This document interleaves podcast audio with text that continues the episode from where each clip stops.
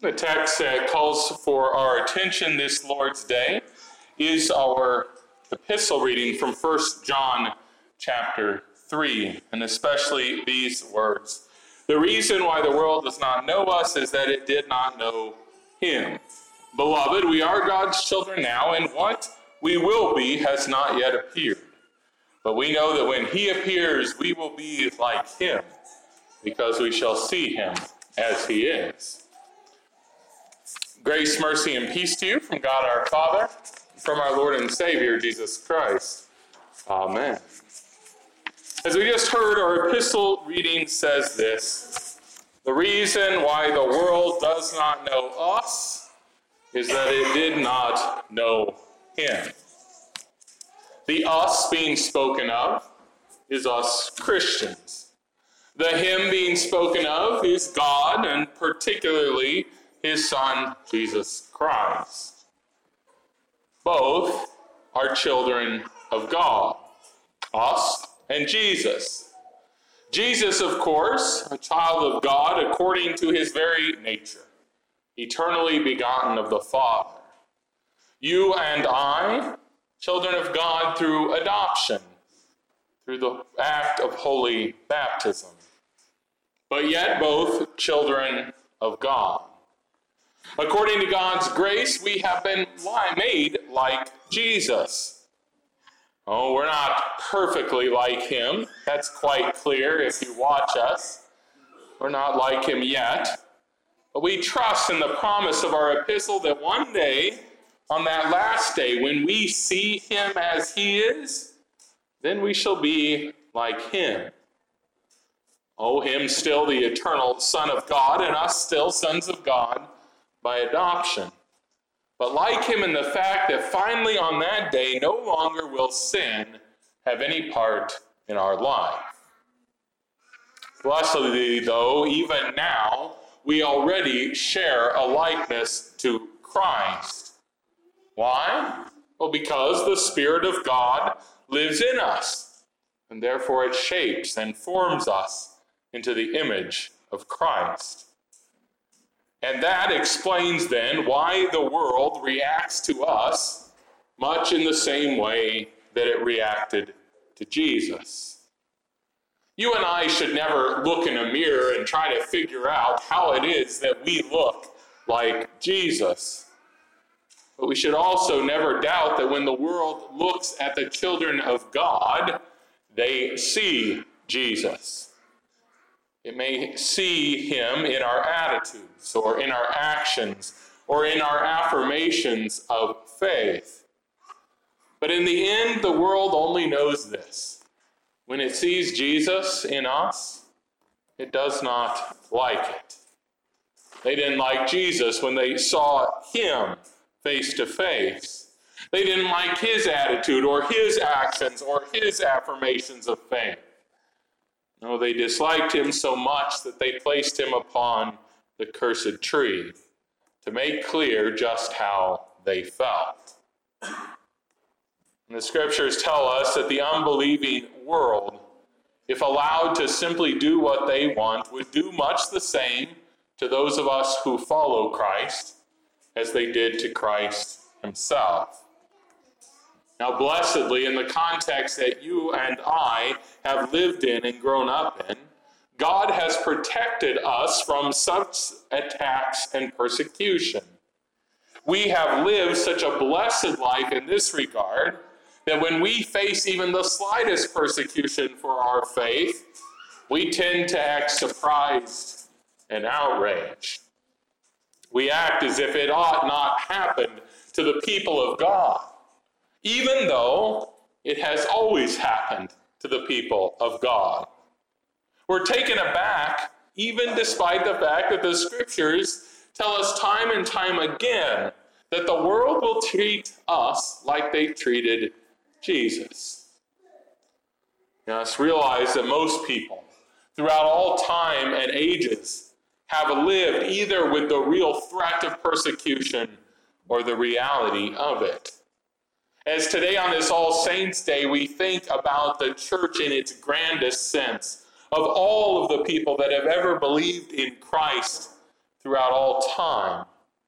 We must recognize that we are, or at least have been, an exception to the rule when it comes to living under the persecution of the world.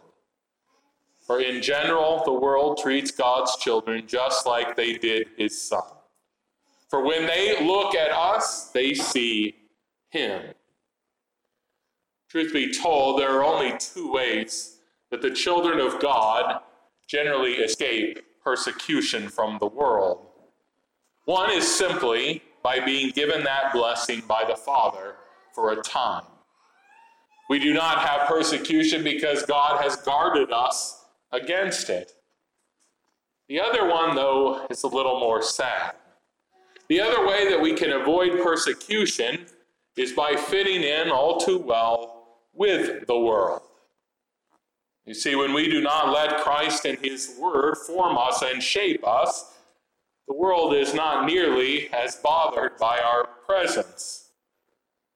And it is so easy to end up being just like the world, being in love with the same things that everyone else in the world is in love with, chasing after the same goals that everyone else in the world is chasing after, placing our fear, love, and trust in the same idols that the rest of the world is placing their fear, love, and trust in. We can end up looking just like the world we dress like them. We talk like them. We gossip like them. We raise our kids the same way they are raising their kids. We watch the same movie and television shows they are watching. We invest and save our money just like the world is doing. And so sadly, there are times when the world looks at us and instead of seeing Jesus, they see a picture of themselves.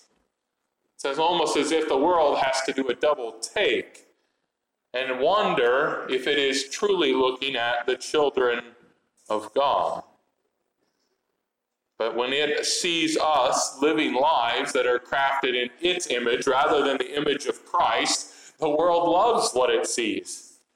Then it does not persecute us. Instead, it encourages us. It tells us to keep going on just like we have been doing for it believes it has already won the victory. But here's the truth. If, after having been adopted by God as the children of God, we do not allow the Spirit of God to do His work through His Word and through His indwelling to form and shape us into the image of Christ, well, we may well be spared from the world's persecution but we must know that we are doing so at the cost of leaving behind the spot that God has graciously given us in His family. And if we continue walking away, we will not in the end end up resting in God's love, but instead will face the wrath of God. As those of us that are in Christ cannot simply go on sinning habitually without any repentance, for if we do so, we end up running away from the very Father that has adopted us. And if we do that long enough, we can end up fatherless again. Not because of Him, but because of us. If on that last day God does not know us because we chose not to know Him, that would be a terrible day for us indeed. Judgment and wrath would be what we would know from the one who wanted to call us his children and treat us as such. So today, let us come before God again and admit that all too often we have dressed up in the rags that this world revels in, instead of wearing the robes of righteousness that we were meant to rest in. For then our Father will welcome us home. Then will the Father welcome home all of us prodigal sons and daughters. And not only will he forgive us, but he'll throw a feast. In fact, he throws one today a feast of bread and wine filled up with his son's body and blood. For you see, blessedly, our Father never wants to kick any of the children that he has chosen out of the home. He loves instead to welcome them home time and time again. For the scriptures say that Jesus was sent into the world in order that he might gain for himself a family. And that is just what he has done. So, here again today, we have our sins forgiven. The Holy Spirit is renewed in us. And God's actions here today means that tomorrow, or even later today, there will be more people in the world who have been shaped and formed into the image of Christ. And the world, oh, it won't like that. But who really cares what the world thinks? For to have our Father is to have everything. Yes, just like those who went before us, our brothers and sisters in Christ in other ages and places, we don't sit around moping because the world does not know us or like us. Instead, we rejoice to know that we are the children of God. We believe what Jesus said is true, that we are blessed when we are reviled and persecuted for his name. Yes, we know that while trials and troubles may come our way during our time here, there is a day coming when we will see Jesus as he is, and we shall be like him. And as John says, all of us that have that hope, will we seek to purify ourselves even as Jesus is pure. We add to our faith virtue and godliness and self control brotherly love, and the very love called God Himself will sustain us. No, we don't go on sinning, acting as if sin somehow is still our master. For we have a better Lord. On the last day, we shall be like Christ. And on each day before that, we will rejoice in God's work and in response strive to purify ourselves to be like Christ in those various places that God has given us to live. For that is the life that the saints of God that we remember this day lived by God's grace before us. And if God should tarry a little longer before his return, it is the same life that the saints of God who live after us will live as well. It is the life of all whom God has made holy through his Son, Jesus. Yes, Jesus is the reason for all of this. He has died, risen, and sent forth his Holy Spirit in order that you might be his child now and that you might live with him forever in perfection. Yes, indeed. How great is the love that the Father has been has lavished upon us, that we should be called the children of God. Rejoice and be glad, for your reward is great in heaven for they persecuted the prophets who were before you in the same way. Amen.